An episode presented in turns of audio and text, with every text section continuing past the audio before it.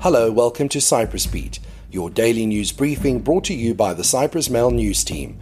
I'm Paul Lambus with the latest news from the island.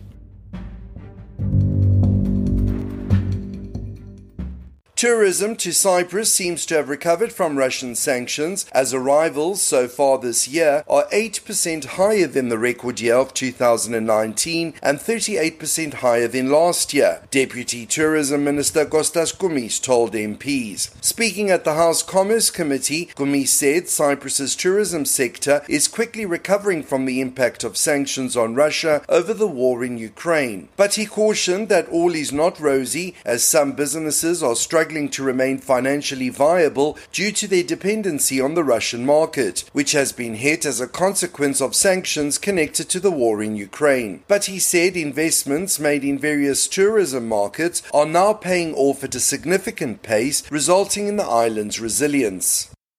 The Sports Ethics Committee has appointed investigators to look into four top flight matches which were played in the last fortnight following claims of suspicious betting activity. Red notices for increased betting activity had been sent by the European football's governing body UEFA over matches played by Olympiacos, Doxa, Akritas Chlorakas, Paralimni, AEL, Omonia and AEK. Meanwhile, former member of the Sports Ethics Committee, Charis Savvidis, has spoken out about 16 additional red notices received from UEFA for which claims other investigators were appointed. Savvidis, a lawyer, had told the House Ethics Committee last week that none of these notices were investigated either by the committee or by the Cyprus Football Federation, KOP.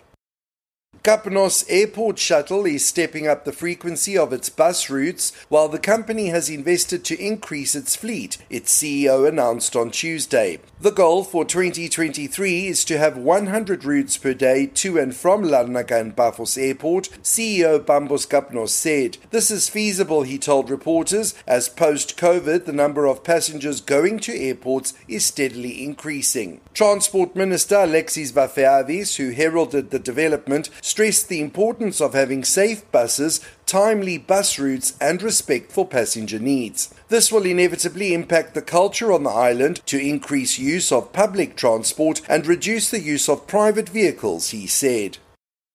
A 42 year old driver on Tuesday caused an accident between Sotira and Liopetri while driving with four times the permitted amount of alcohol in his blood. According to Famagusta police spokesman Steve Theodoulou, the accident took place around quarter past eight in the morning when the 42 year old was driving towards Liopetri and under unknown circumstances his car deviated from its course and entered the opposite flow of traffic. As a result, he collided head on with another car. A preliminary ALCO test was carried out on the two drivers, with the 42 year old having a reading of 89 milligrams, four times the 22 milligram limit. After the announcement that a parliamentary committee would convene to examine a complaint against independent MP Andreas Themistokleous, alleged to have made abusive remarks against Greens MP Alexandra Attalidou, police on Tuesday added that the case would also be referred to the legal service. The controversy revolves around a Facebook post made last week by Themistokleous, replying to Attalidou's earlier post where she welcomed the passage of legislation criminalizing conversion therapies on LGBT people. Attalidou immediately moved to report the matter to the House Ethics Committee, which will convene for this purpose on Thursday morning. Both she and Themistokleous will be summoned to give their accounts. And finally, in 22 state primary schools in Nicosia, Cypriot pupils are in the minority. MPs heard on Tuesday as some said the shrinking population on the island has become critical. At three schools in Nicosia, there are no Cypriot children, while at 17 other schools, Cypriots comprise under 10% of pupils. All this, Chair of the House Ad Hoc Committee on Demographics, Linos Papagiannis, said should sound the alarm for the ministers and the government. On the 22nd of June, the State Agency for Tackling Demographic Problems will convene after a break of three years and has promised to look into the issue in detail and come up with solutions. That's all for today. For the latest news, commentary, and analysis, please visit www.cyprus-mail.com.